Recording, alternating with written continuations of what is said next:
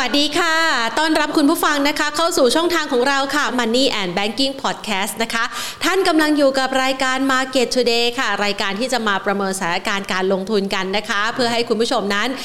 วิเคราะห์สถานการณ์ได้อย่างแม่นยำนะคะ แล้วก็วางแผนการลงทุนได้ถูกต้องถูกจังหวะ คือจังหวะไหนที่ไม่ควรไปไล่ซื้อนะคะ ก็จะได้ไม่ต้องไปตามต่อเขานะคะ และจังหวะไหนที่จะเข้ามาช็อปนะคะ มาเรียกเก็บหุ้นดีๆ กันก็จะได้โอกาสที่จะเก็บหุ้นราคาถูก แล้วไปขายราคาแพงให้ได้กำไรกันนะคะ และแน่นอนว่าในช่วงที่ผ่านมาแพนเชื่อเหลือเกินว่ารายการของเรานะคะ มีโอกาสตอบโจทย์นี้ให้กับนักลงทุนหลาย ๆ ท่านนะคะ ที่สามารถเลือกหุ้นนะคะแล้วก็สามารถสร้างอัตราผลตอบแทนหรือว่ากำไรได้ จากการเพิ่มขึ้นของตัวราคาหุ้นนะคะ เพราะว่าในช่วงที่ผ่านมากว่า 200 คลิปที่เราพยายามนะคะ จะพูดคุยกับทั้งนักวิเคราะห์นะคะ หรือแม้กระทั่งผู้ที่เชี่ยวชาญทางด้านเทคนิค หรือแม้กระทั่งนะคะ ผู้ที่เชี่ยวชาญในด้านเศรษฐกิจมหาภาค เพื่อมาประเมินสถานการณ์กันและในวันนี้แหละค่ะ ถึงเวลาแล้วนะคะ เวลาอะไรเวลาที่เศรษฐกิจไทยกำลังจะเปิดออกนะคะแล้วก็พลิกฟื้นกลับคืนมาถ้าหากว่าสามารถดำเนินตาม นโยบายในการเปิดประเทศได้ เป็นสิ่งที่รอคอยกันมาตลอดระยะเวลา 2 ปีเต็มๆนะคะ หลังจากที่เกิดภาวะวิกฤตโควิด -19 ทำให้ภาวะเศรษฐกิจนั้นถูก กดดันนะคะ แล้วก็หลายหลายภาคธุรกิจนะคะซุดตัวลงอย่างรวดเร็ว เพราะว่าอะไร 1. กำลังซื้อขาดหายไป และกำลังซื้อหลักๆ ที่เกิดขึ้นจากต่างประเทศ โดยเฉพาะอย่างยิ่งนักท่องเที่ยว ซึ่งเป็นภาคอุตสาหกรรมสำคัญของประเทศไทยนะคะ หายไป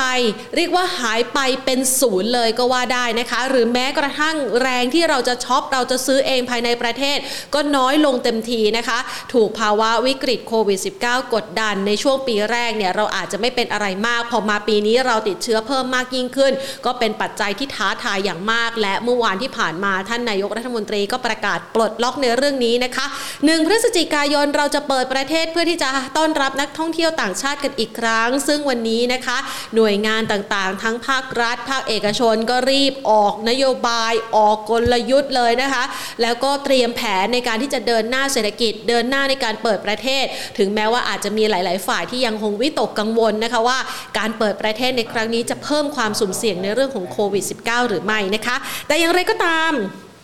ในช่วงเวลาสำคัญนี้เนี่ยนะคะ มันก็ส่งผลทำให้ตลาดหุ้นไทยของเรานะคะ ตอบรับในประเด็นดังกล่าวไปเรียบร้อยแล้วนะคะ แล้วก็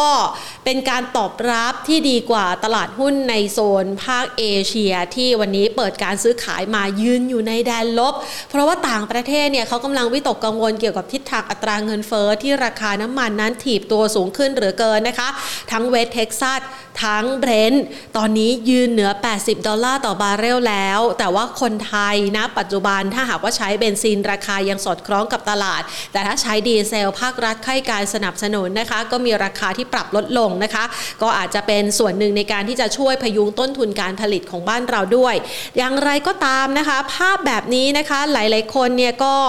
ได้เห็นแล้วก็สะท้อนเข้ามานะคะ ในบรรยากาศการลงทุนที่ถือว่ากดดันในโซนเอเชีย วันนี้วิกฤตนี้เอเวอร์แกรนด์ก็กลับมาถูกพูดถึงอีกครั้ง หลังจากที่มีีประเด็นเรื่องของการผิดนัดชำระหนี้หุ้นกู้หลายงวดเลยทีเดียวนะคะอะขอฟังเสียงหลาย ๆ ท่านหน่อยนะคะ วันนี้หลาย ๆ คนเข้ามาทักทายกันในช่วงต้นนะคะ คุณพีรพงศ์คุณหมิง คุณ Who am I อ่านะคะ Who am I โอเค แพนก็เลยกำลังคิดว่า เอ๊ะแล้วฉันคือใครล่ะเนี่ยนะ คุณปอมนะคะ แล้วก็คุณขวัญนนะคะ เข้ามาทักทายกันนะคะสำหรับใครที่อยากจะส่งตัวหุ้นนะคะ ก็สามารถส่งเข้ามาถามกันแต่เนิ่นๆได้เลย วันนี้เราจะพูดคุยกับพี่หนอมนะคะ จากทางด้านของ KT s i m i c o นะคะ แล้วก็อีกหลาย ๆ ท่านที่ทักทายกันเข้ามาผ่านทาง Facebook ด้วยนะคะนายขอเปิดไปทักทายนะคะสำหรับท่านที่อยู่ใน Facebook กันซะหน่อยนะคะ Facebook อ่า ในช่วงเวลานี้เนี่ยนะคะหลาย ๆ คนก็ให้ความสนใจในการที่จะเก็บหุ้นรอบไหน ไหนใครได้กำไรกำไรจากการลงทุนในช่วงที่ผ่านมามากพอสมควรหรือว่าได้พอได้อะเอาแค่พอได้ก็ได้นะคะ มาส่งเสียงกันหน่อยนะคะว่าท่านเนี่ยได้กำไรจากการลงทุนมากน้อยแค่ไหนนะคะ สวัสดีนะคะ คุณนัทนัท ทาใช่ไหมคะ แล้วก็สวัสดีคุณธงชัยนะคะ AOT ใช่ไหมคะ จะไปต่อไหมเดี๋ยวถามให้นะคะ เอามาดูตลาดหุ้นไทยในวันนี้นะคะ บวกเพิ่มขึ้นมา 7.33 จุดค่ะ มายืนอยู่ในช่วงของปิดตลาดภาคเที่ยงที่ระดับ 1,640.77 จุดนะคะ มูลค่าการซื้อขายก็ถือว่าหนาตาละค่ะ 55,166 ล้านบาทนะคะ จุดสูงสุดเนี่ยยังไม่สามารถไปชนที่ระดับ 1,650 จุดได้นะ ดูเหมือนว่าแรงอั้นก็ยังมีอยู่ เพราะว่าวันนี้เนี่ยหุ้นที่เป็นกลุ่มนำตลาดนะคะ แน่นอนว่าพอได้สัญญาณในการเปิดประเทศแบบนี้นะคะ ก็จะะมีภาพนะคะของการไล่ซื้อหุ้นในกลุ่ม reopening play นะคะที่มีภาพของความเคลื่อนไหวที่ค่อนข้างคึกคักเลยทีเดียวละค่ะ ยัง AOT นะคะวันนี้บวกขึ้นมา 5.45% CPO นะคะบวกเพิ่มขึ้นมา 1.18% True ค่ะขยับเพิ่มขึ้น 0.93%กสิกรไทยบวกมา 1.81%บ้านปูทรงตัวนะคะ Beauty นี่โอ้โหวันนี้หวือหวามาก 15.44%นะคะรอนักท่องเที่ยวจีนเนี่ยแหละ จะกลับมาเป็นกำลังซื้อสำคัญเลยนะคะ BBL บวกขึ้นมา 1.27% AAV โอ้ปลดล็อกกันสักทีนะคะ รอต้อนรับนักท่องเที่ยวกันเลย 5.59% WHA นะคะ อันนี้ก็รอเม็ดเงินลงทุนจากต่างชาตินะคะ ดูห่วงจุ้ยเอาไว้ ดูสถานที่เอาไว้เข้ามาตรวจสอบกัน แล้วเดี๋ยวจะได้ลงทุนกันเดินหน้ากันต่อนะคะ บวกเพิ่มขึ้นมา 3.66%ค่ะ และอันดับที่ 10 นะคะ SCC ปูนซีเมนไทยนะคะ วันนี้ตัวนี้เนี่ยมีแรงขายตั้งแต่เมื่อวานนะคะ ลบไป 0.5%นะคะอะจดกลนะสำหรับใครที่ถามตัวหุ้นเข้ามานะคะแพนก็จะจดเอาไว้ด้วยนะคะ แล้วก็สอบถามกันเข้ามาได้ เดี๋ยวจะจดแล้วก็สอบถามให้นะคะ แม่คุณผู้ชมทันใจมาก ๆ นะ พอบอกส่งตัวหุ้นปุ๊บเร็วมากเลยนะคะอะงั้นเดี๋ยวแพนจะไม่รอช้าไปสอบถามกันนะคะ จากทางด้านของพี่หนอมนะคะ ก่อนอื่นเนี่ยขอขอบพระคุณนะคะ ผู้ใหญ่ใจดีที่ให้การสนับสนุนรายการของเราค่ะ กลุ่ม True Corporation นะคะ ยุคนี้ต้อง True 5G เครือข่ายอันดับ 1 5 ปีซ้อนจาก n p e r f ค่ะ ก็มา พูดคุยกันนะคะ หลังจากที่ไม่ได้เจอกันมาหลายวันนะคะ วันนี้มาปลดปล่อยพลังสำหรับการเลือกหุ้นกันดีกว่า ขออนุญาตนะคะ ต่อสายไปนะคะ เพื่อที่จะพูดคุยกับคุณถนอมศักดิ์สหรัชชัยนะคะ เดี๋ยวนะกรรมการผู้จัดการผู้ช่วยกรรมการผู้จัดการจากบริษัทหลักทรัพย์กรุงไทยซิมิโก้นะคะต่อสายไปคุยกับพี่หนอมกันค่ะ สวัสดีค่ะพี่หนอมค่ะ สวัสดีครับคุณแทนครับค่ะมาในวันที่ตลาดหุ้นไทยและประเทศไทยได้รับข่าวดีนะคะ ในการที่จะเตรียมเปิดประเทศกันแล้ว ระหว่างที่ตลาดหุ้นต่างประเทศเขารับข่าวร้ายเรื่องของทิศทางอัตราเงินเฟ้อนะคะ เราประเมินสถานการณ์ในช่วงจังหวะเวลานี้ให้กับนักลงทุนหน่อยสิคะว่า ภาพรวมของตลาดหุ้นไทยเนี่ยปัจจัยหลักๆ ที่จะเป็นปัจจัยขับเคลื่อนในระยะถัดไปพี่หนอมมองยังไงบ้างคะ ถ้าพูดถึงในเรื่องของภาพรวมเอาระยะสั้นก่อนนะครับ ก็จริงๆปัจจัยในประเทศส่วนใหญ่จะเป็นบวก ยกเว้นผลกำผลประกอบการนะครับ ก็ที่น่าจะเป็นลบปัจจัยที่เป็นสนับสนุนอย่างช่วงนี้ก็จะเป็นเรื่องเกี่ยวกับข่าวเรื่องของการผ่อนคลายมาตรการล็อกดาวน์จะมีการเปิดเมืองเปิดประเทศเปิดรับการท่องเที่ยว ซึ่งที่นายกประยุทธ์พูดเมื่อวานนี้ ผมเชื่อว่าก็อันนี้เป็นสิ่งหนึ่งที่ตลาดก็มีการคาดการณ์เอาไว้ระดับหนึ่งในเรื่องของการเปิด เมืองนะครับ แต่ว่าในเรื่องเกี่ยวกับการเปิดประเทศเนี่ย ก็ถือว่าเร็วกว่าที่คาดการค่อนข้างจะเยอะนะครับ ก็ถือว่าเป็นสัญญาณถ้าพูดถึงในเชิงของเศรษฐกิจก็ต้องบอกว่าดี เพราะว่าการเปิดเศรษฐกิจเยอะขึ้น มันก็หมายความว่ากิจกรรมทางเศรษฐกิจก็จะปรับตัวดีขึ้น เมื่อเทียบกับช่วงของไตรมาสสองหรือว่าสามที่ผ่านมานะครับ จะทำให้แอคทิวิตี้เพิ่ม แล้วก็โดยเฉพาะช่วงไตรมาสสี่ส่วนใหญ่จะเป็นช่วงไฮซีซั่นนะครับไม่ว่าจะเป็นในเรื่องของการเฉลิมฉลองหรืออะไรก็ตามเนี่ย มันก็มีโอกาสสูง ที่จะทำให้กิจกรรมทางเศรษฐกิจกลับมา แล้วก็ทำให้เศรษฐกิจฟื้นขึ้นมาได้นั้นสิ่งที่ท่านนายกประยุทธ์พูดเมื่อวานก็เป็นบวกระดับหนึ่ง แต่ว่ามันก็ต้องมีการ trade-off นะครับ ไม่ใช่หมายความว่าการเปิดอย่างเดียวแล้วเนี่ยมันจะไม่มีสิ่ง trade-off trade-off ก็คือว่า เนื่องจากว่าตัวของประเทศไทยเองยังมีอัตราการฉีดวัคซีนที่ต่ำนะก็คือเทียบกับหลายประเทศในโลกเราก็ยังต่ำกว่าโดยเฉพาะพวกอเมริกาจีนอะไรก็ตามเนี่ย นั้นสิ่งหนึ่งที่อาจจะต้องระวังคือว่ามันก็มีโอกาสที่จำนวนผู้ติดเชื้อจะกลับมาสูงขึ้น อันนี้ก็มีโอกาสที่จะเกิดขึ้นได้สูงขึ้นนะเพียงแต่ว่าสิ่งที่อาจจะต้องติดตามดูนะครับ ว่าจำนวนผู้เสียชีวิตมันจะเพิ่มขึ้นเยอะหรือเปล่า เพราะว่าผมยกตัวอย่างนะครับ อย่างประเทศจีนเป็นประเทศแรกใช่ไหมครับ ที่หลุดจากตัวของโควิด แล้วก็มีการฉีดวัคซีนเยอะขึ้นลงมาเป็นอเมริกาเป็นยุโรป แล้วแล้วก็หลายประเทศรวมถึงในเอเชีย ก็จะมีพวกสิงคโปร์เนี่ย เราจะเห็นว่าสิ่งหนึ่งที่เหมือนกันก็คือว่ากลุ่มประเทศพวกนี้เวลาเขาเปิดประเทศปุ๊บราคาหุ้นก็ก็ปรับสูงขึ้น แต่สิ่งหนึ่งที่เราเราเพิ่งเห็นในช่วงที่ผ่านมาเขาพยายามจะเปิดประเทศเพื่อเปิดภาคบริการมาตลอดแล้ว บางประเทศเริ่มเปิดได้เช่นอเมริกานะครับหรือบางประเทศก็เช่นอย่างอังกฤษหรือใครก็ตามที่พยายามจะเปิดแต่ว่าอย่างที่เรียนนะครับ มันก็ไม่ใช่เป็นสิ่งที่ง่าย เพราะว่ามันจะมีเรื่องของมาตรการการกักตัวนั้นสิ่งที่การรับนักท่องเที่ยวต่างต่างชาติมาโดยที่ไม่มีการกักตัวเนี่ย ผมเชื่อว่าอันนี้ก็เป็นสิ่งหนึ่งที่ดึงดูดใจนะครับให้ต่างชาติเข้ามาแต่คำถามคือว่าบางประเทศเขาอาจจะไม่เดินทางมาในประเทศไทยก็ได้ เพราะว่าถ้าสมมติว่า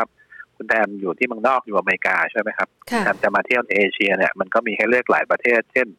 สิงคโปร์จะไปจีนหรือจะไปฮ่องกงหรือญี่ปุ่นเป็นต้นซึ่งสิ่งที่เขาเลือกคือเขาก็ต้องพยายามหาความปลอดภัยเยอะที่สุดถูกไหมครับค่ะนั้นประเทศที่เขามาเนี่ยเขาอาจจะต้องมองประเทศที่มีการฉีดวัคซีนสูงไว้ก่อน เพราะฉะนั้นจุดนี้อาจจะเป็นจุดหนึ่งที่เราพยายามจะเปิดแต่จริง ๆ แล้วเนี่ยนักท่องเที่ยวจะมาหรือเปล่า ก็จะเป็นอีกประเด็นที่เราจะต้องตามมันไปในภาพรวมเนี่ยทาง KTB เคยประเมินไว้ก็คือว่าจำนวนนักท่องเที่ยวต่างชาติปีนี้เราคิดว่าอยู่มากอย่างมากก็ประมาณห้าแสนคนนะครับ จากสี่สิบล้านนะครับเหลือห้าแสนแล้วก็ปีหน้าเนี่ยก็จะขึ้นมาเป็นแปดล้านคน แต่ว่าที่น่าสนใจคือการเปิด ประเทศในช่วงของไตรมาสที่สี่ปกติไตรมาสสี่เนี่ยจะเป็นไฮซีซั่นเลยนักเฉลี่ยก็คือเดือนละสามล้านนะประมาณเก้าล้านคนเนี่ยแต่คิดว่าปีนี้อาจจะยังไม่ได้เข้ามาเยอะ เพราะว่าจริง ๆ ผมเชื่อว่าตลาดที่จะมาในเมืองไทยส่วนใหญ่ ถ้าเป็นนักท่องเที่ยวเนี่ยน่าจะเป็นในเอเชียมากกว่า แล้วก็เอเชียที่มาเมืองไทยเยอะที่สุดก็จะเป็นจีนถูกไหมครับเพราะฉะนั้นสิ่งที่เราอยากได้ก็อยากให้จีนกลับเข้ามาเที่ยวในประเทศไทยแต่ปัญหาตอนนี้คือจีนเองก็มีนโยบายเขาเรียกว่า zero covid free ถูกไหมครับนั้นการที่เขาจะให้ออกมาเดินทางแล้วก็มาประเทศอื่นๆที่ที่ยังมีความเสี่ยงเนี่ยอันนี้ก็ยังไม่แน่ใจเหมือนกันนะครับ ว่าทางจีนจะเปิดให้มาหรือเปล่านะเพราะนั้นอันนี้ก็คือในเรื่องของประเด็นก็คือที่เราเปิดเนี่ย ก็เป็นปัจจัยบวกแต่คิดว่าจำนวนผู้ที่เข้ามาในประเทศไทยนี้อาจจะไม่มีเยอะมากนะแต่อย่างน้อยก็เป็นจุดเริ่มต้นที่ดีนะเพราะนั้นกลุ่มที่ยิงกับการท่องเที่ยวต่างประเทศเนี่ยผมเชื่อว่าที่ขึ้นมาในปัจจุบันอาจจะต้องว่าขึ้นมาแล้วมัน กำไรจะตามมาหรือเปล่าแต่ว่าสิ่งหนึ่งที่ผมเชื่อว่าใกล้เกิดขึ้นแน่คือหลายประเทศก็ทำคือการท่องเที่ยวในประเทศ เราจะเห็นว่าจีนใน activity กลับมาเกือบแปดสิบประมาณเกือบเก้าสิบเปอร์เซ็นต์แล้วอเมริกาก็เจ็ดสิบแปดสิบเปอร์เซ็นยุโรปก็เหมือนกันก็หกสิบเจ็ดสิบเปอร์เซ็นเพราะนั้นผมเชื่อว่าสิ่งที่เราทำได้ตอนนี้คือพยายามกระตุ้น การท่องเที่ยวในประเทศเป็นหลัก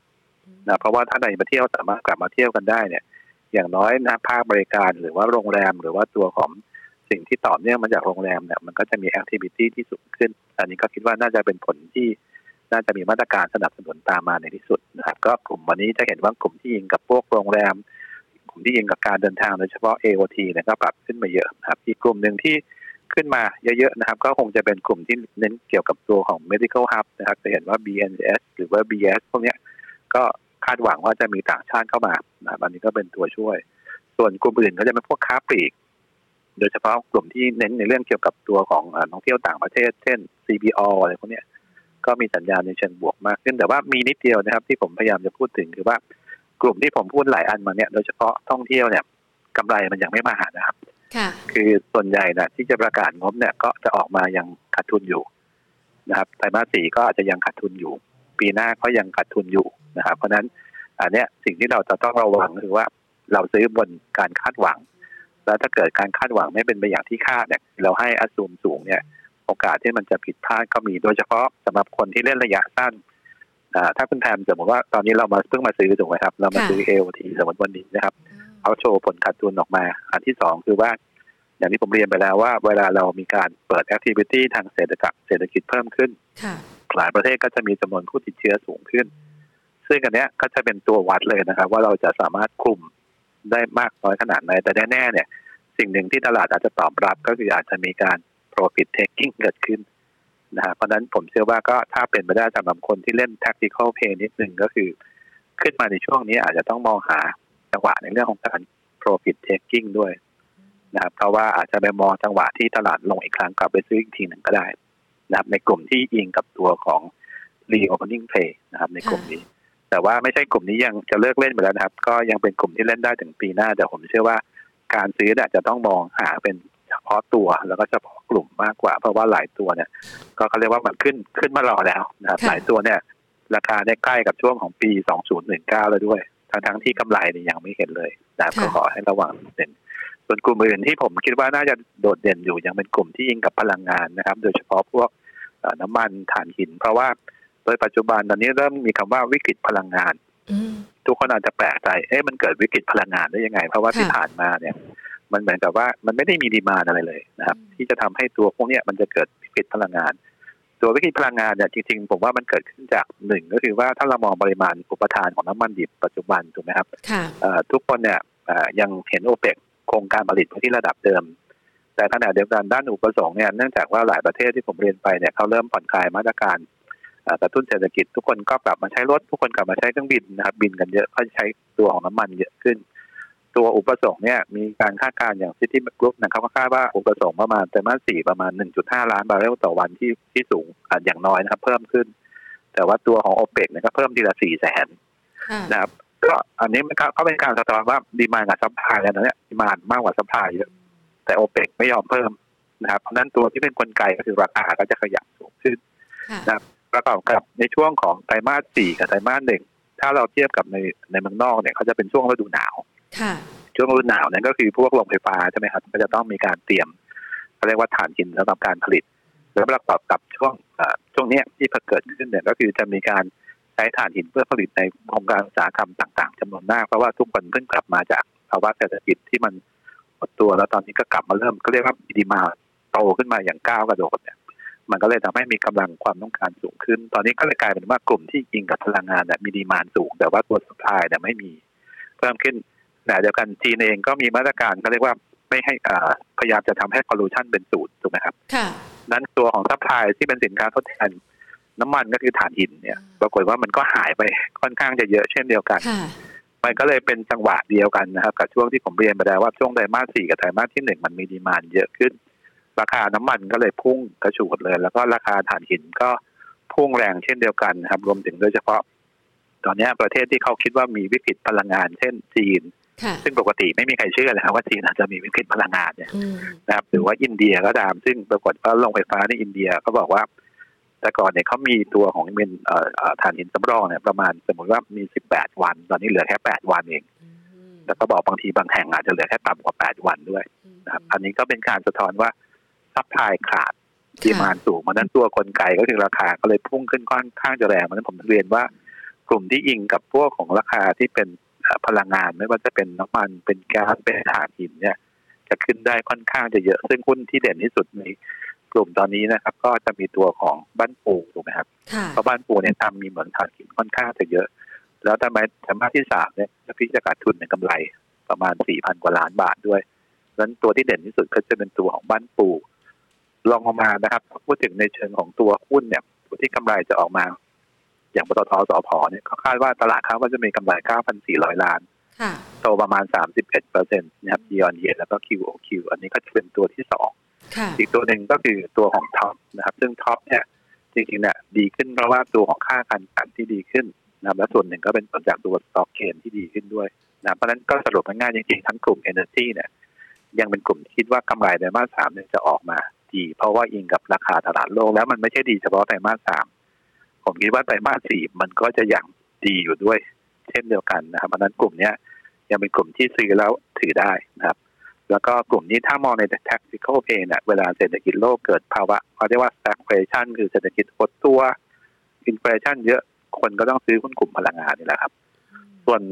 อื่นๆนะครับ นอกเหนือจากนั้นก็จะเป็นกลุ่ม ที่เขาเรียกว่าเน้นในเรื่องของผลกำไรนะครับ ตามไตรมาสที่สามเนี่ย ต้องขอบอกนิดนึงว่ากำไรไตรมาสที่สามเนี่ย ถ้าเราเทียบ quarter to quarter ก็คือไตรมาสสามกับไตรมาสสองเนี่ย ถ้าอะไรก็ตามที่อิงการบริโภคในประเทศส่วนใหญ่จะไม่ดี ผมยกตัวอย่างก็คือเราปิดห้างใช่ไหมครับ ปิดไปถึงก็คือตั้งแต่กรกฎาสิงหา อย่างผมยกตัวอย่างเอ็มเคสุกี้อย่างเงี้ยไม่ได้ขายเลย เพราะว่าส่วนใหญ่นะก็คือกับเก้าสิบกว่าเปอร์เซ็นต์เขาขายในห้างเนี่ย เพราะนั้นเขาก็ไม่ได้ขายเลยนะมาเปิดให้ก็คือแค่เดือนเดียว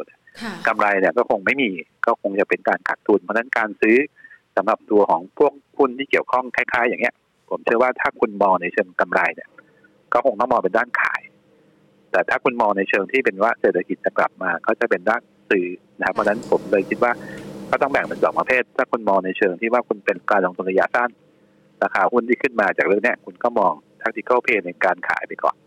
แต่ถ้าคุณมองยาวๆก็ราคาหุ้นที่ลงมาตอนเนี้ย ก็เป็นจังหวะที่ดีในการเลือกซื้อนะครับคุณอาจจะเห็นปัจจัยพื้นฐานราคาทำไมยังไม่ค่อยขึ้นเพราะว่า ถ้าคุณมองกำไรแค่ปีเดียวนะมันก็คงอาจจะยังไม่ฟื้นอาจต้องใช้ระยะเวลามากกว่าสองปีอันนี้ก็เป็นจุดที่คนที่จะซื้อจะต้องมองเช่นเดียวกันเพราะนั้นอย่างที่เมื่อกี้คุณแพนถามก็คือโดยรวมๆก็คือสถานการณ์ปัจจุบันหุ้นไทยดีกว่าภูมิภาค แต่ว่าสิ่งที่ต้องระวังคือปัจจัยด้านบวก ในประเทศเนี่ยเรารับรู้ไปค่อนข้างจะเยอะแล้ว ความเสี่ยงก็คือว่าการกลับมาของโควิด ที่อาจจะทำให้เราต้องมีการล็อกดาวน์รอบใหม่หรือเปล่านะครับ แล้วก็อันที่สองคือ e a r n i n g ที่ไม่ดี ส่วนอันสุดท้ายที่ผมพยายามจะเน้นก็คือปัจจัยต่างประเทศก็คือเรื่องของอย่าลืมนะครับว่า QE หรือว่าไอตัวของของไอเฟดที่จะมีการประชุมต้นเดือนหน้าเนี่ยมันก็ยังมีอยู่นะครับมันไม่ได้หายไปไหน แล้วตอนนี้ สิ่งที่ทำให้ตลาดวิตกมากขึ้นก็คือว่าตัวของเงินเฟ้อเนี่ยที่มันพุ่งแรงกว่าที่ตลาดคาดการ แล้วก็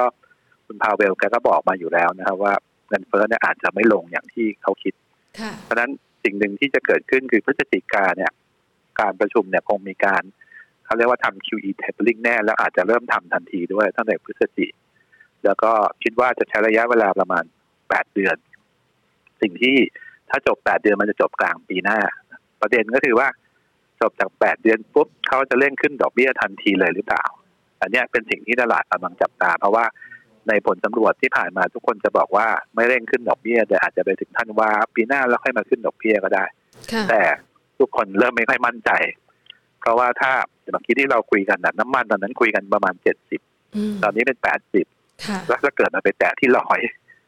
นะครับ มันก็จะทำให้สิ่งที่เป็นสมมติฐานมันเปลี่ยนไปหมดเลย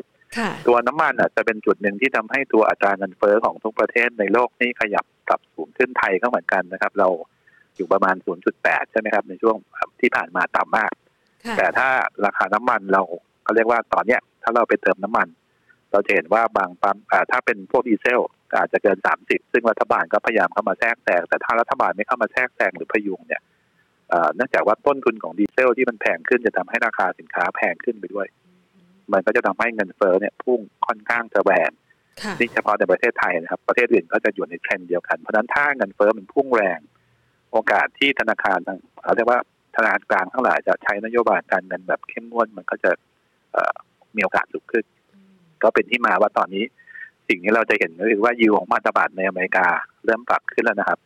ดอลลาร์ก็จะแข็งขึ้นช่วงนี้บาทที่มันแข็งค่าเนี่ยน่าจะเป็น short term มากกว่าจาก ประเด็นเรื่องของการประมูลพันธบัตรนะครับที่ที่จะมีการประมูลในวันนี้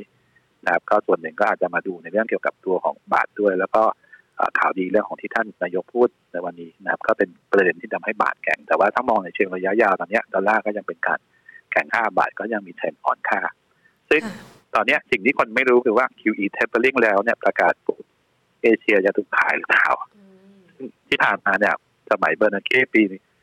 สองศูนย์หนึ่งสามเนี่ยปรากฏว่า หุ้นตกแรงเลยนะไทยลงไปยี่สิบเปอร์เซ็นในหกเดือน ทั้งเอเชียตกหมดบาทอ่อนไปสิบเปอร์เซ็นแต่ว่ารอบนี้ทุกคนก็ประเมินแล้วว่ามันจะแตกต่างจากครั้งก่อน แต่ทุกคนไม่รู้เหมือนกันอย่างหนึ่งก็คือว่ามันแตกต่างแต่มันจะลดลงหรือเปล่า เราจะถูกขายหรือเปล่า ตอนนี้มีแต่ทุกคนก็คือเราก็ต้องเดาว่าไม่น่าจะขายนะ เพราะว่าแต่ก่อนเนี่ยเขาไม่ได้ซื้อเราเลยเขาจะขายเราได้ยังไง แล้วตอนเนี้ยกลุ่มที่อยู่ในอาเซียน five ก็คือไทยอินโดฟิลิปปินส์ส่วนใหญ่ เราจะเห็นว่ากลุ่มประเทศพวกนี้ ก็คือล็อกดาวน์มาตลอดถูกไหมครับ แล้วตอนนี้เรามียา มีเมอร์กมีอะไรก็ตาม ยาใหม่เข้ามานั้นโอกาสที่มันจะเปิดประเทศอย่างที่เราทำอยู่ปัจจุบัน มันจะทำให้เศรษฐกิจของเราฟื้นตัวดีขึ้นเนี่ย อันนี้ก็จะเป็นตัวจุดประกายที่คิดว่าฝรั่งไม่น่าจะขาย แต่ที่ผมบอกทุกคนก็ไม่รู้เหมือนกันจริง ๆ แล้วว่าเขาจะขายหรือเปล่าครับ อันนี้ก็ต้องเป็นประเด็นที่ผมบอกว่าทำไมจะขายหรือเปล่า เพราะว่ารอบที่ผ่านมาที่ฝรั่งซื้อของไทยนะครับ ก่อนที่จะเป็นเดือนไอ้กรกฎากับสิงหาเนี่ยตัวทับสิงหากับกันยาเนี่ย มันจะเป็นช่วงโนเวมเบอร์กับเดซ ember ปีที่แล้วแล้วเขาซื้อมาสองเดือนแล้วเขาก็ขายเลยอันนี้ก็ซื้อมาสองเดือนแล้วเหมือนกันเขาจะขายเลยหรือเปล่าแล้วยังจะลืมนะครับว่าเวลาเขาขายเขาก็ต้องขายทั้ง across the board ค่ะหมายความว่าถ้าคุณคุณแพมซื้อหุ้นอยู่ใช่ไหมครับเขาอาจจะขายอันนี้เยอะขายน้อยแต่เขาก็ขายเหมือนกันแต่เขาบอกว่าเขาลดน้ำหนักหุ้นนะครับค่ะมันก็จะทำให้อันเนี้ยเป็นจุดที่ต้องระวังเช่นเดียวกันเพราะนั้นผมถึงบอกว่าระยะสั้น นะครับ ถ้ามองภาพใหญ่หุ้นขึ้นมาแรงเนี่ยอาจจะมองจังหวะ profit taking ก่อน แล้วไปรอดูก็คือว่าผลประชุมเฟดที่ออกมาเนี่ย impact มันเยอะไหมค่ะถ้าไม่เยอะหรือเยอะเราก็รอซื้อตรงนั้น เพราะอย่างน้อยเนี่ยไอ้สิ่งที่เรากลัวนะครับในเรื่องของ action ของฝรั่งที่เป็นทันใหญ่ๆเนี่ย เราจะรู้แล้วว่ามันจะมากหรือน้อยขนาดไหนแต่อันนั้นก็จะเป็นจุดที่จะ buy buy on dip ช่วงตลาดที่เป็นพฤศจิกาแต่ว่าช่วงเดือนเนี้ย ข่าวดีออกมาเยอะแล้วทุกอย่างนะผมเชื่อว่าก็อาจจะมองจังหวะ profit taking มากกว่าแล้วก็ตัวที่เล่น ผมคิดว่าเดิมเนี่ยเราซื้อหุ้นตัวเล็กกันตลอดถูกไหมครับ เพราะว่าช่วงจังหวะตลาดนะครับยังดูไม่ออกแต่ตอนเนี้ย กลุ่มที่เป็นตัวช่วยหนุนเราจะเป็น Energy เพราะนั้นอย่างน้อยเนี่ยตัว cap ของ Energy มันค่อนข้างจะใหญ่เหมือนก็น่าจะช่วยหุ้นไทย ให้เขาเรียกว่ายังทรงตัวในระดับสูงแต่ก็คิดว่าพวก Energy ก็ยังเด่นอยู่แต่ไม่ใช่หมายความว่าหุ้นตัวเล็กกลางๆ ซื้อไม่ได้นะครับ ยังเป็นกลุ่มที่ผมเชื่อว่ายังสร้าง return ให้กับตัวของนักลงทุน retail ที่ผมพูดอย่างนั้นเพราะว่าถ้ามองหุ้นไทยที่ขึ้นมา 12เปอร์เซ็นเนี่ย ปรากฏว่าหุ้นที่อยู่นอกเซ็ตร้อยเนี่ยขึ้นมา 20เปอร์เซ็นต์ขึ้นมาเยอะกว่า นั้นก็ยังก็ยังมองว่าหุ้นตัวเล็กกลางก็ยังเด่นอยู่เพียงแต่ว่าเรื่องลงทุนอาจจะต้องระวังนิดนึงนะครับ เพราะว่าผมดูมีหุ้นหลายกลุ่มเหมือนกันอย่างที่เราเคยเล่นกันไม่ว่าจะเป็นหุ้นกลุ่มเกษตรส่งออกเช่น CBF นะครับหรือว่า TU ก็ตามเนี่ย ก็คือเขาเริ่มมีส่งสัญญาณมาแล้วว่ากำไรเขาอาจจะไม่ค่อยดีเท่าไหร่ เหตุผลที่กำไรไม่ค่อยดีเพราะว่าช่วงที่เรามีปิดล็อกดาวน์เนี่ย มันกระทบในเรื่องของการผลิตในโรงงาน คนงานอาจจะไม่มีเลยทำให้ตัวยอดออเดอร์มันไม่เป็นไปตามเป้า ซึ่งอันนี้ผมเชื่อว่าเป็นสิ่งที่ตลาดจะต้องรับรู้ด้วยเพราะว่าผมว่าทุกในภาคอุตสาหกรรมเนี่ยน่าจะเจอปัญหาเดียวกัน นะครับอันนี้อาจจะทำให้ยอดขายเขาออกมาแล้ว ไม่เป็นไปตามเป้าเนี่ยถึงแม้ว่าบาทจะอ่อนก็ตาม อาจจะทำให้กำไรไม่สูงอย่างที่คิดก็ได้ มันก็เป็นที่มาว่าทำไมกลุ่มส่งออกทั้งหลายเนี่ยทั้งๆที่เราบอกว่าดีถูกไหมครับกำไรดีได้ประโยชน์จากบาทอ่อนแต่ราคาหลังๆเนี่ยไม่ขึ้นเลยนะครับเพราะว่าเขามีความเสี่ยงและประกอบกับสิ่งหนึ่งที่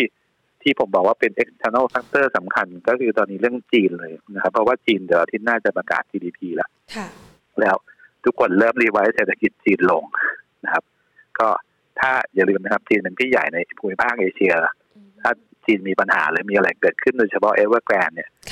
ตัวของเอ่อคือตอนนี้มันเริ่มเงียบไปนิดนึง เพราะว่าจริง ๆ มันจะมี grace period ประมาณสามสิบวันครับ คือไม่จ่ายเนี่ย active ตัวปัญหาที่เกิดขึ้นจริง ๆ ก็คือประมาณวันที่23ตุลา ไม่จ่ายก็จะเริ่มมีสัญญาณที่จะต้องมีผิดนัดจริง ๆ แล้วอันเนี้ยก็จะทำให้ตัวความเสี่ยงก็เพิ่มขึ้น ก็ยังมองว่าปัจจัยภายนอกเป็นลบค่อนข้างเยอะแต่ปัจจัยในประเทศดีก็มอง profit taking ระยะสั้นครับนะคะคือช่วงนี้เนี่ยรับรู้แต่ข่าวดีว่าอย่างนั้นเถอะนะคะ ดังนั้นพอประเมินสถานการณ์แบบนี้ในมุมมองของพี่หนอมแล้ว โอกาสที่จะทะลุ 1,650 จุดไปก็คงไม่ใช่เวลาเร็วๆนี้สิคะ คือถ้าทะลุเนี่ยผมก็มองเป็นการขายก่อนนะครับ เพราะว่าจริง ๆ ที่บอกว่าขายก่อนผมคิดว่าอย่างที่ผมเรียนว่าหนึ่งข่าวดีเนี่ยเรารับรู้เยอะสอง earning ที่ประกาศออกมาเนี่ย เราคิดว่ามันมีความเสี่ยงที่มันจะต่ำกว่าคาดการผมดูจากประมาณการของโบรกเกอร์นะครับของตัวของ consensus เนี่ยส่วนใหญ่จะต่ำกว่า consensus ทั้งนั้นเลยหลังๆ เนี่ยมันก็สะท้อนว่ากำไรที่ออกมาที่บอกว่าไม่ดีเนี่ยมันอาจจะไม่ดีเยอะกว่าที่คิดซึ่งอันเนี้ยจะเป็นตัวแปรหนึ่งที่ต้องระวังนะครับ แล้วก็อีกเรื่องหนึ่งเมื่อกี้ผมเรียนแล้วว่าผลกระทบของต่างประเทศ โดยเฉพาะการปรับพอร์ตช่วงปลายปีเนี่ยซึ่งถ้าเขาขายเมื่อไหร่เนี่ย สิ่งที่เราคิดก็คือว่าเวลาลงเนี่ยคนก็จะมองแย่มากถูกไหมครับ เวลาดีคนก็จะมองดีมาก ซึ่งตอนนี้ดีมาก แต่ปัญหามันก็คือว่าตัวยูพันธบัตรกำลังขยับสูงขึ้นนะครับซึ่งตรงนี้ถามว่าดีกับหุ้นไหมมันไม่ค่อยดีเท่าไหร่ ก็ต้องบอกว่ามองจังหวะว่าพันหกร้อยห้าสิบนักขึ้นมาก็เป็นจังหวะ ขายก่อนนะครับ เพราะยังไงก็ตามแต่ตลาดมองกันตอนนี้ก็ประมาณพันเจ็ดถูกไหมครับ ก็มีห้าสิบจุด แต่ถ้าดาวไซด์นั้นมันก็หลุดพันห้าร้อยเก้าสิบมันก็ลงได้ต่ำขนาดก็ ผมเชื่อว่าถ้าดูจากวิสต์รีบอร์ดแล้วเนี่ย ขึ้นน่าจะเป็นจังหวะขายมากกว่าค่ะ ก็มองสถานการณ์ในช่วงเวลานี้นะคะ อาจจะต้องรอปรับฐานให้แน่น ๆนะคะ รับรู้ข่าวดีไปแล้วนะคะ แล้วก็อาจจะต้องรอดูว่าปัจจัยร้ายๆเนี่ยที่เข้ามากระทบจะทำให้ดัชนีตลาดหุ้นไทยไปปรับฐานแน่นๆที่ตรงไหนนะคะ เมื่อสักครู่นี้เนี่ยพี่หนอมพูดมาในหุ้นหลายตัวเลยทีเดียวนะคะ เดี๋ยวขอไป เก็บตรงนั้นนะคะ แต่ก่อนที่จะไปเก็บตรงนั้นเนี่ยอยากจะสอบถามเกี่ยวกับเรื่องของกำไรไตรมาสที่ 3 ที่เมื่อสักครู่นี้ พี่หนอมพอจะเกริ่นมาในหลาย ๆ ตัวแล้วนะคะกำไรไตรมาสที่ 3 นี้เนี่ยถ้าหากว่าเรามอง นอกเหนือจากตัวที่ได้พูดคุยกันไปเมื่อสักครู่นี้แล้ว มันยังพอมีกลุ่มอุตสาหกรรมไหนบ้างไหมคะ ที่จะเป็นอุตสาหกรรมเด่นๆ ที่พอจะเลือกช็อปได้ เดี๋ยวกลุ่มธนาคารเนี่ยจะนำมาออกแล้วนะคะนำโดยทิสโก้นะคะ ช่วงสักประมาณปลายสัปดาห์นี้ถึงต้นสัปดาห์หน้าใช่ไหมคะพี่หนอง ใช่ครับค่ะเอ่อประมาณสัปดาห์นี้ครับอ่าค่ะ คือถ้ากลุ่มอีกกลุ่มหนึ่งเมื่อกี้ที่ถ้าถามเอารายกลุ่มอย่างที่คุณแพนถามนะครับค่ะ ก็คือภาพใหญ่เนี่ยกลุ่มที่เป็นสถาบันการเงินคือแบงก์เนี่ยค่ะถามว่ากำไรจะเป็นยังไง จริง ๆ โดยรวมๆของเขาเนี่ย ถ้าเราดูแบงก์เนะครับตัวแปรหลักเลยก็คือว่าถ้าเรามองดูสินเชื่อเนี่ยก็ไม่ได้เติบโตอะไรเยอะมากค่ะนะครับแต่ว่าตัวที่เป็นตัวคีย์หลักที่ทุกคนก็ต้องเหมือนกับประมาณการทุกคนก็คือว่าตั้งสำรองเยอะไหมอือฮึถ้าตั้งสำรองปีไหนเยอะ หรือไตรมาสไหนเยอะกำไรมันก็จะลดลง ถูกไหมครับอันนี้คือคีย์หลักเลยที่ส่วนใหญ่เวลาประกาศงบแล้วเอ๊ะมันดีกว่าคาดหรือแย่กว่าคาดเนี่ยค่ะส่วนใหญ่อยู่ที่ตั้งสำรอง ซึ่งในช่วงของไตรมาสที่สามปีเนี้ยถ้าเทียบกับไตรมาสสองที่ผ่านมาเนี่ย ทุกคนคิดว่าอาจจะมีการตั้งสำรองเพิ่มขึ้น แต่ว่าก็ไม่มากนะครับ เพราะว่าที่ผ่านมาก็ตั้งกันมาค่อนข้างจะเยอะแล้วนะครับนะครับขณะเดียวกันเนี่ยปีที่แล้วเนี่ยอย่างแบงก์กรุงเทพเองก็มีฐานต่ำนะครับ เพราะว่าเขามีตัวคอสของตัวของสมาต้าค่ะ ใส่เข้าไปเยอะถูกไหมครับ มันก็เลยทำให้กำไรของเขาเนี่ยเอาอาจจะดูไม่ดีเพราะฉะนั้นถ้ามองในเชิงของกำไรแล้วเนี่ยคนก็จะมองว่า PBL เนี่ยกำไรออกมาค่อนข้างดีแต่เอาทั้งกลุ่มก่อนทั้งกลุ่มเนี่ยถ้ามองในเชิงของกลุ่มของสถาบันการเงินนะครับอ่าเฉพาะแปดบริษัทแบงก์ขนาดใหญ่เนี่ยกำไรก็อยู่ประมาณ 37,000 ล้านโตประมาณ 27%เปอร์เซ็นต์ year on year แต่ลดลงประมาณ 26%เปอร์เซ็นต์ QOQ กำไรส่วนใหญ่ก็ที่ผมเรียนไปแล้วว่าที่มันดีขึ้นเยอะๆ year on year เพราะว่า มันมีรายการพิเศษหลายอันนะครับไม่ว่าจะเป็นค่ะของแบงก์กรุงเทพก็ตามแล้วก็เป็นตัวที่ทำให้กำไรเนี่ย ถ้าถ้าพูดถึงมีรายการพิเศษด้วยนะมันอาจจะดูแบบโตเยอะแต่จริงๆเนี่ยไส้ในก็คือยังไม่ได้แตกต่าง เพราะว่าเท่าที่ดูเนี่ยก็คือส่วนต่างดอกเบี้ยรับนิมเนี่ยมันก็ยังแคบลง ส่วนใหญ่ก็จะเป็นรายได้ที่ไม่ใช่ดอกเบี้ยถ้าเราดูแบงค์ที่ไม่ใช่เป็นแบงค์ที่เกี่ยวข้องกับตัวให้สินเชื่อนะครับ เช่นตัวทิสโก้นะครับที่จะออกหรือ KKP ก็ตามที่เป็นพวกเช่าเช่าซื้อเนี่ย ส่วนใหญ่กำไรเนี่ย year on year กับ Q o Q มันจะลดลงเล็กน้อย คือไม่ได้เยอะมาก มันเหมือนกับว่าเศรษฐกิจมันชะลอจุดตัวไม่ได้เยอะอะก็คือไม่ได้ไม่ได้ผลกระทบมาก อันนี้ก็สะท้อนว่ากลุ่มแบงค์เนี่ยถ้าถามให้น้ำหนักก็คือว่าดีไหมผมเชื่อว่าส่วนใหญ่ก็เป็นค่อนข้างจะ slightly positive นะครับ เพราะว่ามันผ่านเรื่องร้ายมาเยอะ แล้วถ้าเราเปิดประเทศได้อย่างน้อยเนี่ยทุกอย่างที่เป็นหนี้เสียอาจจะไม่ต้องตั้งสำรองกลับมาเป็น write back ก็ได้ดังนั้นผมเชื่อว่า ถ้าคุณแพนถามว่ามีกลุ่มอะไรที่น่าสนใจก็จะเป็นกลุ่มแบงค์นี่แหละครับที่ค่ะน่าสนใจอ๋อครับค่ะแล้วก็ในเชิงของราคาหุ้นด้วย price per book value ก็ยังไม่ได้แพงมากค่ะครับมีตัวไฮไลท์ไหมคะ เพราะว่าก่อนหน้านี้เชื่อว่าหลาย ๆ ท่านนะคะช็อปไปแล้วเกี่ยวกับเรื่องของการปรับโครงสร้าง หุ้นของ SCB นะคะนำมาค่อนข้างจะแรงเลยแล้วก็พาเอาหุ้นกลุ่มธนาคารวิ่งขึ้นมานะคะ พอจะมีตัวไหน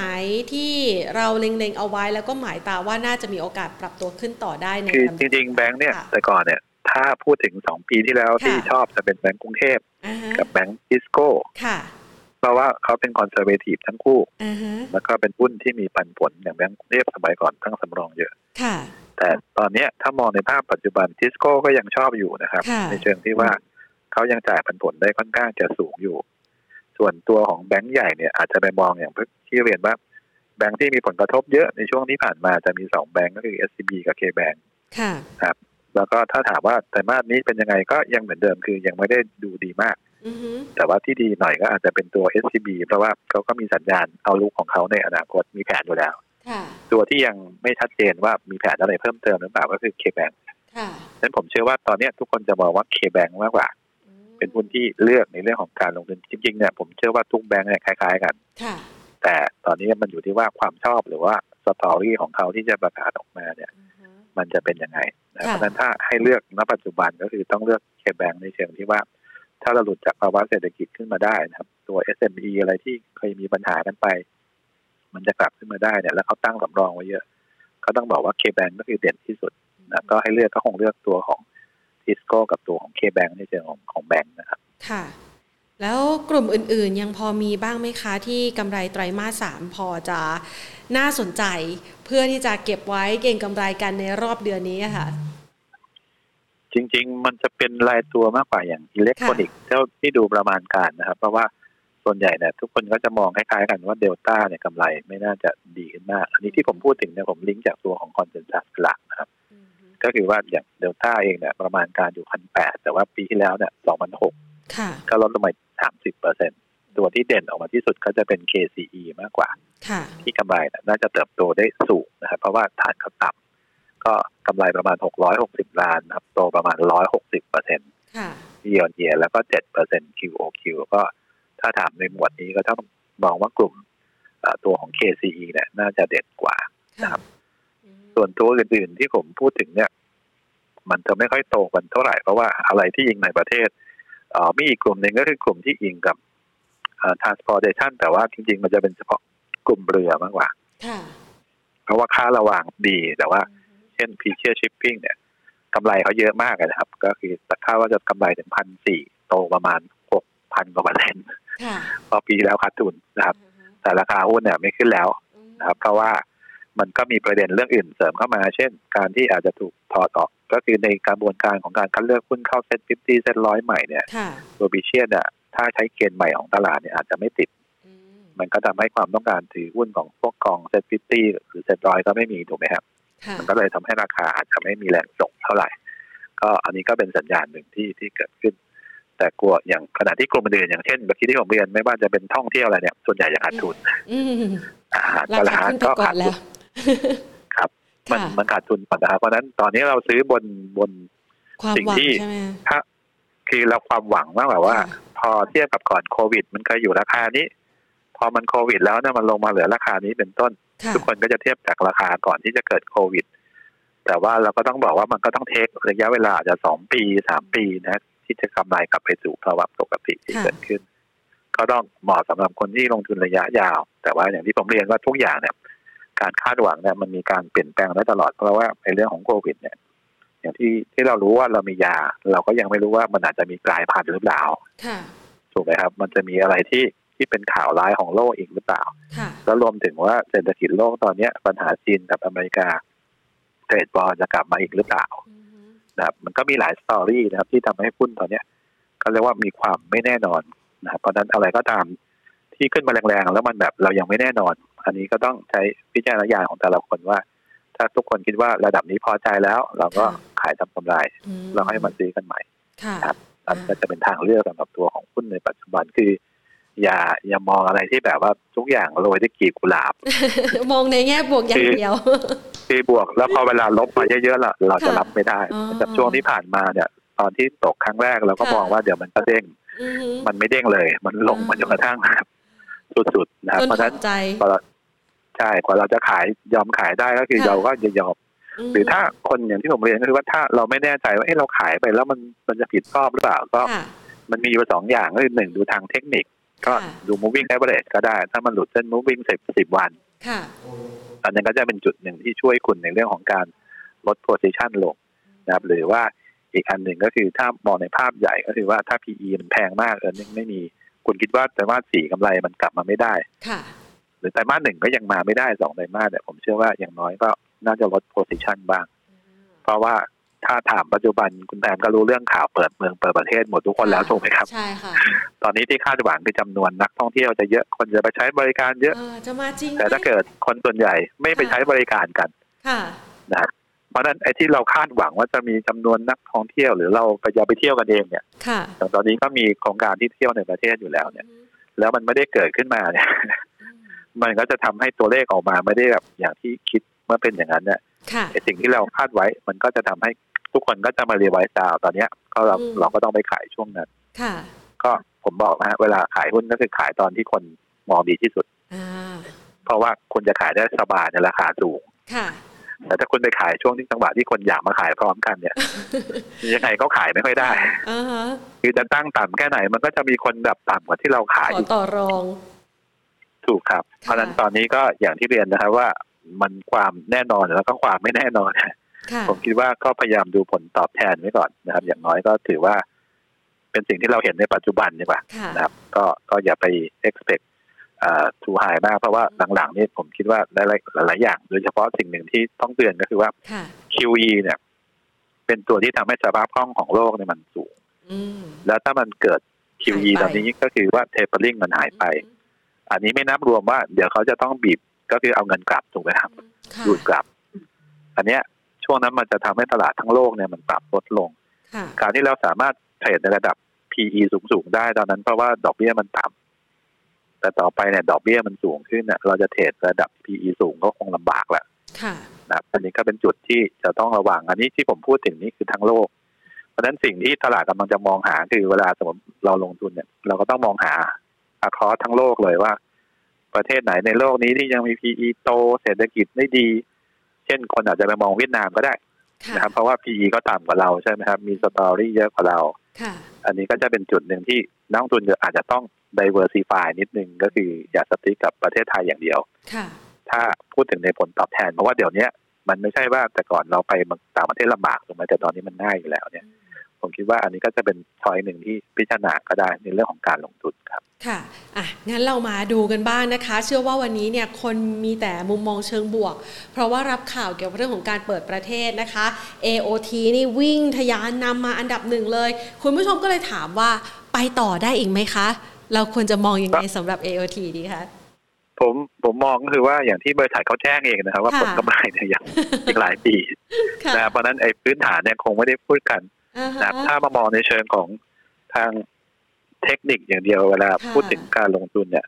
คือถ้าถามช้าตอนเนี้ย มันก็ต้องบอกว่าชาร์จดีเพราะว่าทุกคนมาซื้อพร้อมกันมีสัญญาณซื้อ ก็ผมคิดว่าจุดหนึ่งก็ถ้าณปัจจุบันสำหรับคนที่ซื้ออยู่ว่า ตอนนี้ควรจะซื้อหรือควรจะขายก็อย่างที่ผมเรียนนะครับว่า ถ้ามันขึ้นมาแรงจุดที่เราสำหรับตัวของการ profit taking นะครับ ก็คือตัวของเส้น moving ค่าเฉลี่ย ซึ่งตอนนี้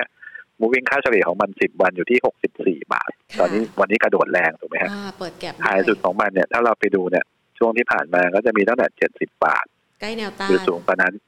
ซึ่งซึ่งผมอยากให้พูดนิดนึงว่าไอ้เจ็ดสิบกว่าบาทเนี่ยตอนนั้นน่ะ มีกำไรเจ็ดสิบห้าบาทนะตอนนี้ไม่มีกำไรนะครับเพราะนั้นก็ต้องมองดูว่าก็แนวต้านก็จะมีแถวเจ็ดสิบบาทนะครับ แต่ว่าอย่างผมเรียนทุกคนจะคิดเหมือนกัน การท่องเที่ยวมานะครับในประเทศดีขึ้นต่างประเทศดีขึ้นอย่างน้อยเอวทีเนื่องจากว่าเขาผูกขาด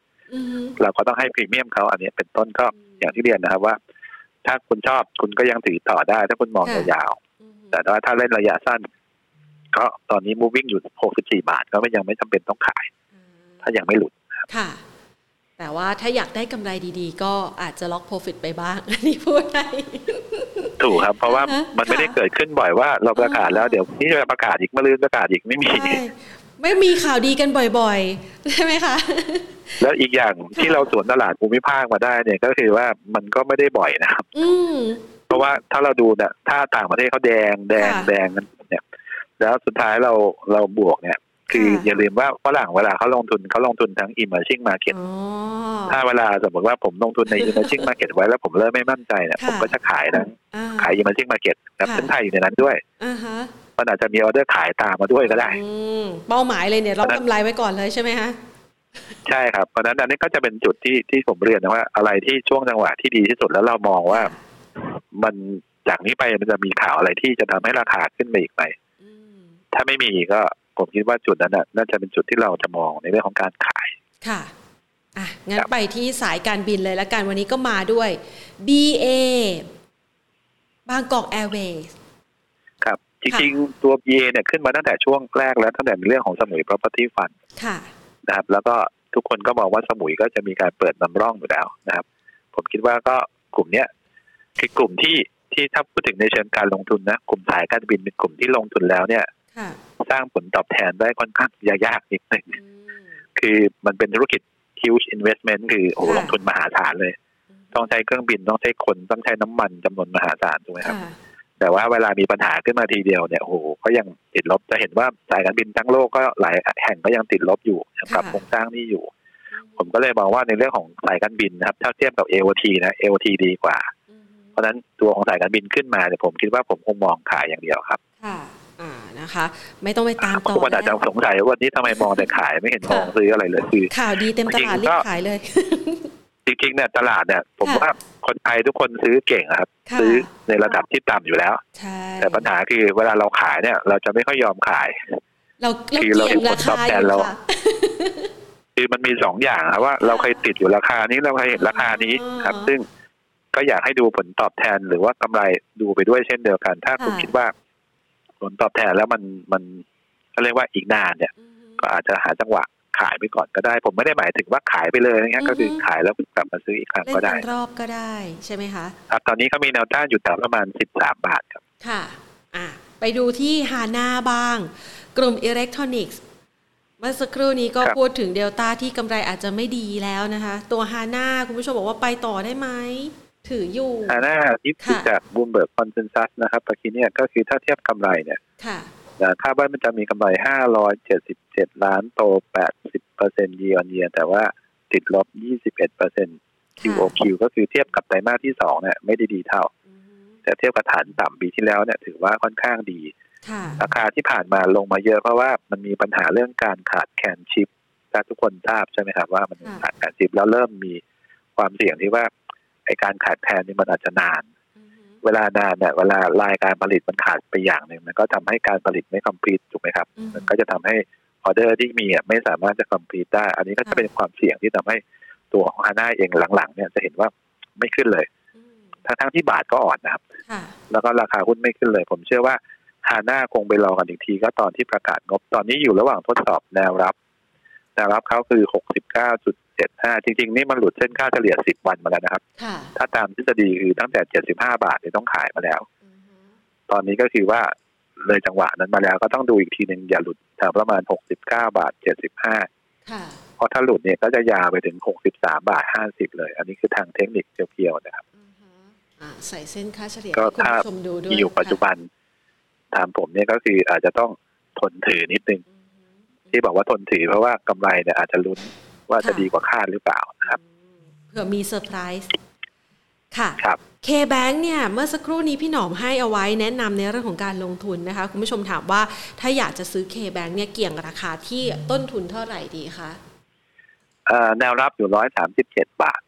ค่ะ ก็ช่วงที่ผ่านมาเนี่ยแถวเส้นสิบวันเป็นแนวรับตลอดเลย ไม่เคยหลุดค่ะ ครับ เพราะนั้นวิธีการซื้อจริง ๆ ผมผมจะใช้วิธีอย่างนี้นะครับ แบ่งมากกว่า คือเราไม่ต้องรอ ถ้าสมมติคุณไม่มั่นใจ คุณก็ซื้อแถวนี้เลยค่ะ แล้วก็รออ่อนตัวซื้อเพิ่ม เพราะว่าเวลาหุ้นมันขาขึ้นเนี่ยเส้นค่าเฉลี่ยมันจะขึ้นตลอดถูกไหมครับ ราคามันจะสูงขึ้นไปเรื่อยๆจนกระทั่งคุณซื้อไม่ได้ อืคือไม่ได้สักหุ้นเพราะนั้นวิธีการซื้อถ้าอยากจะได้ก็คือต้องซื้อก่อนส่วนหนึ่งแล้วก็รอจังหวะในการอ่อนตัวซื้ออีกส่วนหนึ่งครับสำหรับเคแบงค่ะแต่ปกติหุ้นหุ้นแบงค์เนี่ยผมไม่ค่อยได้ชอบเท่าไหร่นะแต่ว่าปีนี้จะเป็นปีที่รู้สึกว่า อาจจะดูดีที่สุดก็ได้ เพราะว่าถ้ามองในเชิงของความแลกกาดแล้วมันก็ค่อนข้างจะแลกกาดเยอะครับเขานอนรออยู่ข้างล่าง ใช่คือจริง ๆ เนี่ย ถ้าคุณแพนสังเกตนะคนอื่นเวลาเขาทากาไรกันเนี่ยโอ้ยากมากเลยจากมีกำไร แต่ว่าบ้านเราเนี่ยกลุ่มแบงค์เราจะเห็นนะเขากำไรเยอะมากเพราะว่าอย่าลืมว่าส่วนต่างดอกเบี้ยเขาก็ยังกว้างอยู่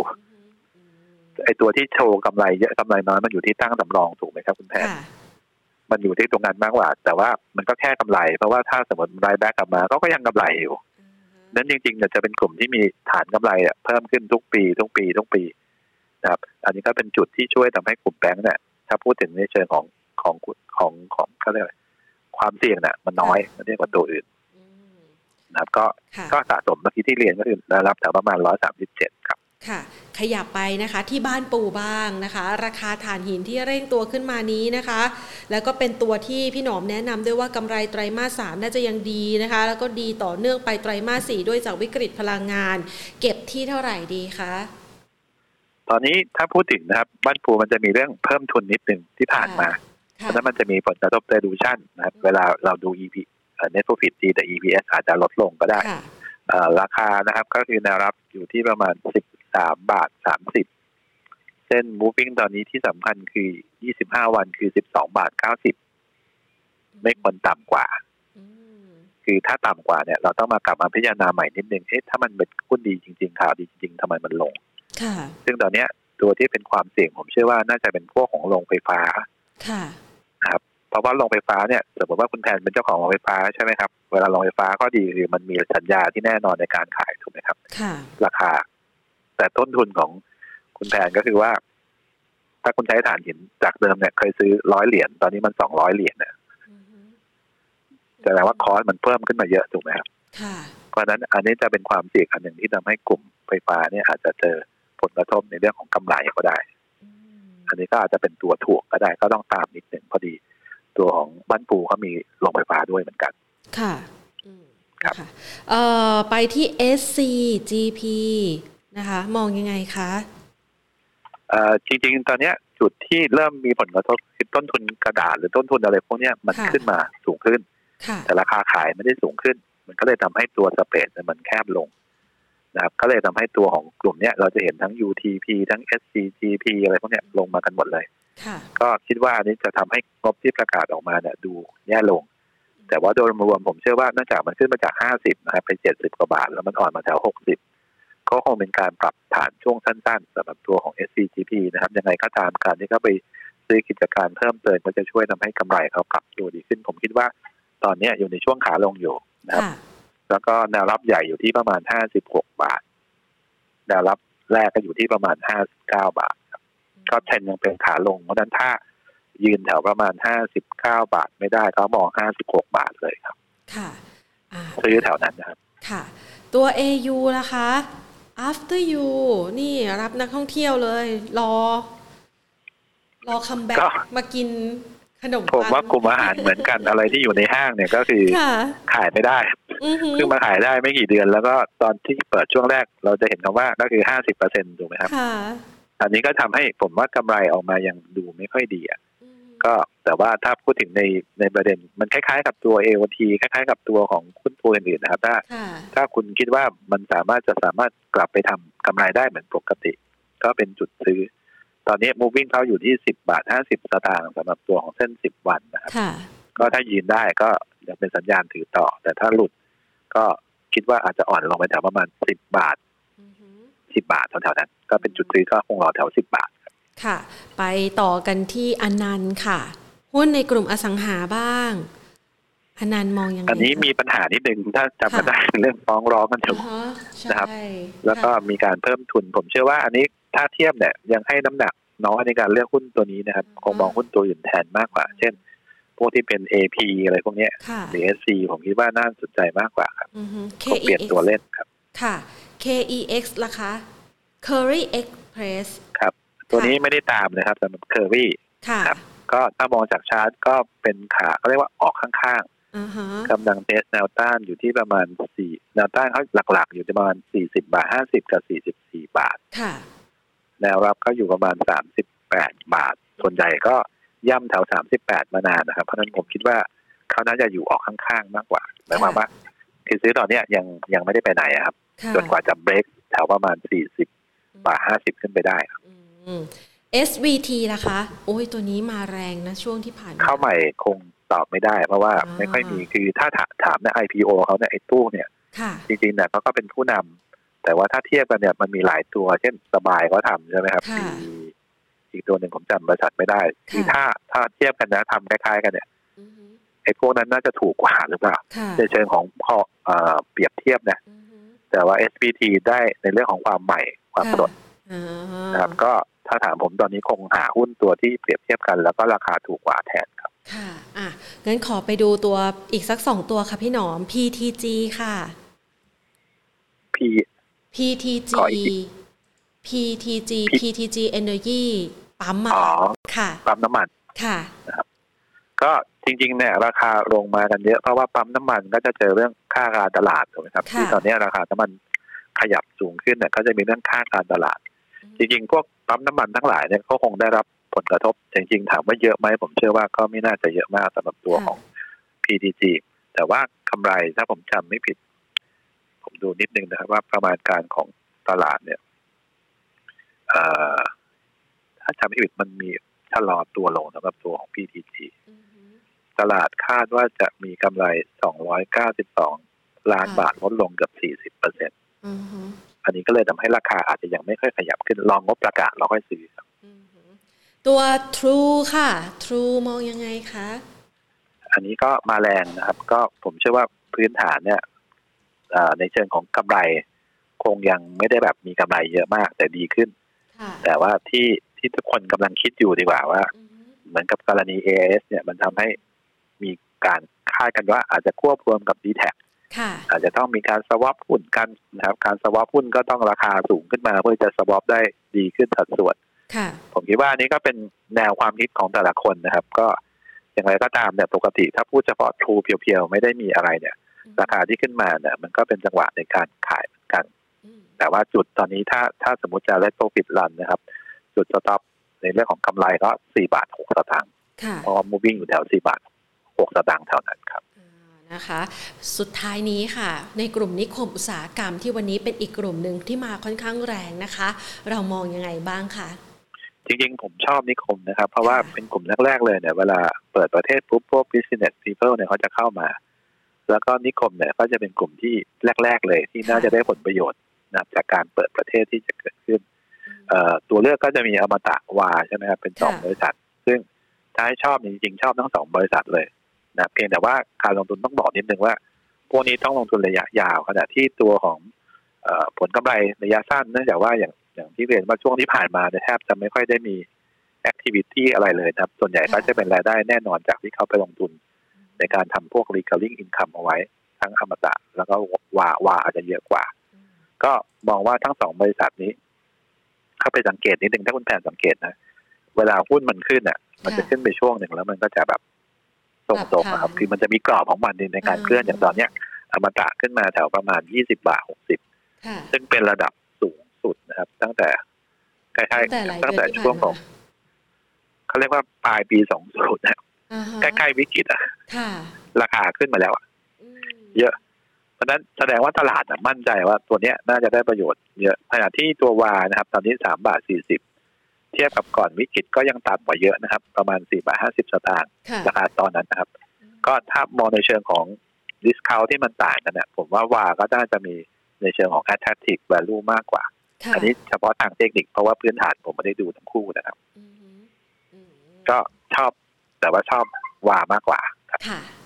ได้เลยค่ะ วันนี้ครบถ้วนเลยนะคะ แล้วก็มีการประเมินสถานการณ์นะคะ ในช่วงจังหวะที่ตลาดหุ้นไทยกำลังรับรู้ข่าวดีในเรื่องของการเปิดประเทศนะก็เป็นจังหวะที่อาจจะล็อกโปรฟิตในบางส่วนนะคะ กับหุ้นที่วิ่งขึ้นมาในช่วงนี้ แล้วก็ไปรอเก็บ หุ้นต่างๆ ที่พี่หนอมให้ไว้เมื่อสักครู่นี้นะคะ ตลอดทั้งคลิปนี้เลยนะคะ เพื่อที่จะรอเก็งกำไรในไตรมาสที่ 3 กันนะคะ วันนี้ต้องขอขอบพระคุณมากเลยค่ะพี่หนอมขาสวัสดีค่ะครับครับสวัสดีสวัสดีค่ะ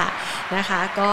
ได้ความรู้นะคะจากพี่หนอมนะคะ แล้วก็ได้คำแนะนำการลงทุนไปด้วยนะคะวันนี้เนี่ย เราคุยกับพี่หนอมนะคะ ในระยะเวลาตลอด 1 ชั่วโมงที่ผ่านมาแพนเชื่อว่าคุณผู้ชมหลาย ๆ ท่านเนี่ยมีหุ้นที่อยู่ในดวงใจนะคะ แล้วอยากรู้ว่าแนวรับแนวต้านเนี่ยอยู่ที่ระดับราคาเท่าไหร่นะคะ วันนี้เรามาถอดรหัสกันไหมอาจทิ้งท้ายคลิปนี้กันนะคะ แพนขออนุญาตนะคะ เอาตัวหุ้น AOT ขึ้นมาให้ดูนะคะ ว่าเวลาที่คุณผู้ชมเนี่ยจะดูนะคะว่าหุ้นตัวนั้นเนี่ยแนวรับมันอยู่ที่เท่าไหร่นะคะ แล้วแนวต้านมันอยู่ที่เท่าไหร่ หลังจากที่เราเคยพูดคุยเรื่องนี้นะคะ ในหลายคลิปนะคะที่ผ่านมาเผื่อว่าคุณผู้ชมจะได้สามารถนำไปประยุกต์ใช้แล้วก็ดูด้วยตัวเองได้นะคะอย่างตัว AOT เนี่ยนะคะมันปรับฐานในช่วงระยะเวลาที่ผ่านมาคือราคานิ่งรอนะคะรับรู้ปัจจัยต่างๆเนี่ยที่ระดับราคาสักประมาณ 62 บาททำไมถึงเรารู้นะคะว่ามันอยู่ตรงนั้น เพราะว่าคุณผู้ชมสังเกตดู นี่คือเส้นนะคะที่เป็น moving average นะคะในระดับราคาย้อนหลัง อันนี้เป็นกราฟ day นะคะย้อนหลังกันไปตั้งแต่ 10 วันไปจนถึง 200 วันนะคะ เส้น 200 วันคือเส้นที่บ่งบอกว่าหุ้นตัวนั้นอยู่ในแนวโน้มขาขึ้น หรือว่าหุ้นตัวนั้นอยู่ในแนวโน้มขาลง ดังนั้นถ้าหากว่าตัวเส้น moving average เนี่ยนะคะ เส้นสั้นตัดเส้นยาวขึ้นมาได้ แสดงว่าหุ้นตัวนั้นกำลังอยู่ในแนวโน้มขาขึ้น ซึ่งกราฟของตัว AOT นี้นะคะ สะท้อนให้เห็นว่าตอนนี้เริ่มรับรู้ข่าวดีนะคะ หลังจากที่เตรียมเปิดประเทศคือรับรู้มาได้สักประมาณเกือบเกือบหนึ่งเดือนแล้วล่ะนะคะ ตั้งแต่ช่วงต้นเดือนตุลาคมนะคะ ก็มีราคาที่ทะลุเส้นนะคะ ที่ถือว่าเป็นแนวรับสำคัญเนี่ยที่มันมากองรวมกันนะคะ บีบรวมกัน จนกระทั่งพ้นขึ้นมาได้นะคะ แล้ววันนี้รับรู้ข่าวดีก็เปิดแก็บตรงนี้นะคะ แล้วก็วิ่งขึ้นไป การเปิดแก็บเนี่ยมันเป็นสัญญาณบอกว่านักลงทุนนั้นมองแง่บวกนะคะ แล้วก็มีโอกาสที่จะทำให้หุ้นตัวนี้มีโอกาสจะขึ้นในลำดับถัดไปนะคะ แต่ถ้าหากว่าเราพูดไปก็คือว่าในอนาคตข้างหน้าเนี่ยมันจะมีการปรับฐานนะคะ ก็อาจจะ เลือกใช้จังหวะในการปรับพักฐานในการที่จะเล่นเป็นระยะรอบต่อไปได้นะคะอะจาก AOT เห็นชัดแล้วนะคะ เดี๋ยวไปดูหุ้น เมื่อสักครู่นี้เนี่ยพี่หนอมให้ดูเอาไว้นะคะอะดูแนวต้านละกันนะคะ คุณผู้ชมบอกว่าไอ้แล้วพี่หนอมเขาดูแนวต้านยังไงนะคะ เมื่อสักครู่นี้เนี่ยพี่หนอมให้ไว้คือเส้น EMA Moving Average ในระยะเวลา 10 วัน เป็นแนวรับแรกนะคะ แนวรับแรกอยู่ที่ 64 บาทเห็นไหมคะ นี่คือสามารถดูได้ด้วยตัวเองเนาะแล้วก็แนวต้านเนี่ยตอนนี้เนี่ยมันกำลังเผชิญแนวต้านที่ทำไว้ ดูยอดนะคะที่ไปทางซ้ายมือของท่านนะคะ ท่านจะเห็นยอดนี้นะคะ มันเคยเป็นแนวต้านแต่เดิมทำ price นะคะหรือว่า PA เนี่ย price action นะคะว่าไม่สามารถผ่านแนวต้านที่ระดับสักประมาณ 69 บาทไปได้ มันก็ย่อลงมานะคะปรับฐานในช่วงที่ผ่านมา ซึ่งตรงนี้เนี่ยราคากำลังพยายามจะฝ่าแนวต้านเดิมให้มันพ้นไปนะคะ แต่แนวต้านที่ย้อนกลับไปทางฝั่งซ้ายมือที่ ขยับไปอีกนะคะ ซ้ายไปอีกอะว่างั้นเถอะนะคะ ก็จะอยู่ที่ระดับนี้เกือบเกือบ70 บาทนะคะ ก็เป็นแนวต้านที่มีนัยยะสำคัญ คือผ่านแนวต้านนี้ไปได้ก็จะไปเจอแนวต้านนี้นะคะ และถ้าผ่านแนวต้านนี้ไปได้ก็เดี๋ยวรอคุยกันนะคะว่ามันจะมีข่าวบวกอะไรที่ทำให้มันกลับไปได้อีกนะคะ แต่ว่าช่วงจังหวะนี้อย่างที่พี่หนอมบอกไปคือกำไรยังไม่มีนะคะ แต่มีข่าวดีรอแล้วนะคะะดูอีกสักตัวหนึ่งจะได้เห็นภาพชัดๆนะคะ เอาตัวไหนดีอะ ตัวไหนดีคะพี่ปอมอ่าบ้านปู่นะคะอ่าลองดูบ้านปู่กันนะคะ เผื่อว่าคุณผู้ชมเนี่ยจะได้เอาไปใช้เป็นประโยชน์นะคะ ในการที่จะลองดูหุ้นของตัวเองนะคะ อันนี้เป็นการแชร์เทคนิคมาฝากกันแล้วกันเนาะนี่นะคะ ดูเห็นชัดเลยนะคะ ตอนนี้เนี่ยบ้านปูกำลังปรับฐานนะคะ ลงมาที่แนวรับแรกก็คือ EMA 10 นะคะ แล้วแนวรับถัดไปถ้าหลุดตรงนี้ลงมานะคะ ก็จะอยู่ที่ตรงนี้นะคะ 13 บาท 10 นะคะ เราก็จะเลือกดูเนี่ยแหละ EMA นะคะ ในระดับ 10 วัน 20 วัน 50 วันนะคะ 75 วันนะคะ แต่ถ้าเมื่อสักครู่นี้เนี่ยถ้าหากว่าดูตัวที่ถามพี่หนอมไปนะคะ จะเห็นได้ว่าบางตัวเนี่ยหลุดเส้น EMA 200 วันตัวไหนเนี่ยเนี่ยนะคะดูให้อันนั้นเห็นไหมคะเนี่ยมันเป็นการบ่งบอกว่าเป็นแนวโน้มขาลง แล้วก็รับรู้ข่าวร้ายในช่วงที่ผ่านมานะคะ ดังนั้นเนี่ยจังหวะของการขึ้นถัดไป คุณผู้ชมก็สามารถที่จะเลือกดูดูยังไง ดูนี่ค่ะ MACD นะดูว่ามันจะเกิด Divergent ไหมคำว่า Divergent จะต้องทำจุดต่ำสุดนะคะ ลึกลงกว่าเดิมแต่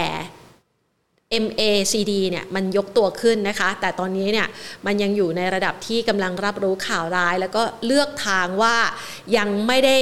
เขาเรียกว่ายังไม่ได้ปรับพักฐานดีนะคะอะเป็นข้อมูลในเล็กน้อยๆนะคะ เผื่อว่าเป็นประโยชน์ฝากกันนะคะ คุณผู้ชมจะได้สามารถดูได้ด้วยตัวเองว่า หุ้นที่เราสนใจอยู่นะคะ แล้วคนอื่นเขาก็สนใจเหมือนกัน ถ้าคนอื่นเขาตัดสินใจเขาจะเก็บที่ระดับราคาไหน ท่านก็สามารถดูแนวรับที่เส้น EMA เนี่ยแหละค่ะ หลักๆคือเส้น 10 วันนะคะ 25 วัน 50 วันร้อยวันและก็ 200 วันนะคะ และถ้าหากว่าหุ้นตัวไหนเส้นสั้นตัดขึ้น ตัดเส้นยาวขึ้น เป็นแนวโน้มขาขึ้น ถ้าเส้นสั้นตัดเส้นยาวลง เห็นได้ชัดเลยจากอันนั้นเนี่ยนะคะ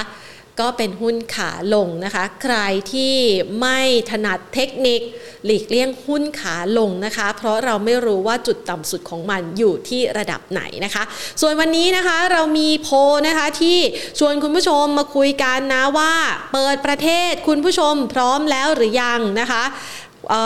คุณผู้ชมผ่าน YouTube นะคะ บอกว่าพร้อมแล้ว 60%นะคะ อีก 39%บอกยังไม่ค่อยพร้อมนะคะ ส่วนอีกหลาย ๆ ท่านนะคะที่คุยกันผ่าน Facebook นะคะ Facebook Facebook อ๋อ Facebook ต้องดูในไลน์นะคะ แพนนี่ก็เป็นคนหนึ่งที่อาจจะไม่ถนัดด้านการเปิดข้อมูลในตัว i iPad นะคะ ทางด้านของ Facebook นะคะคุณผู้ชมบอกว่า 66%พร้อมแล้วนะคะ 34%บอกยังไม่พร้อม ไปเที่ยวไหนดีคะ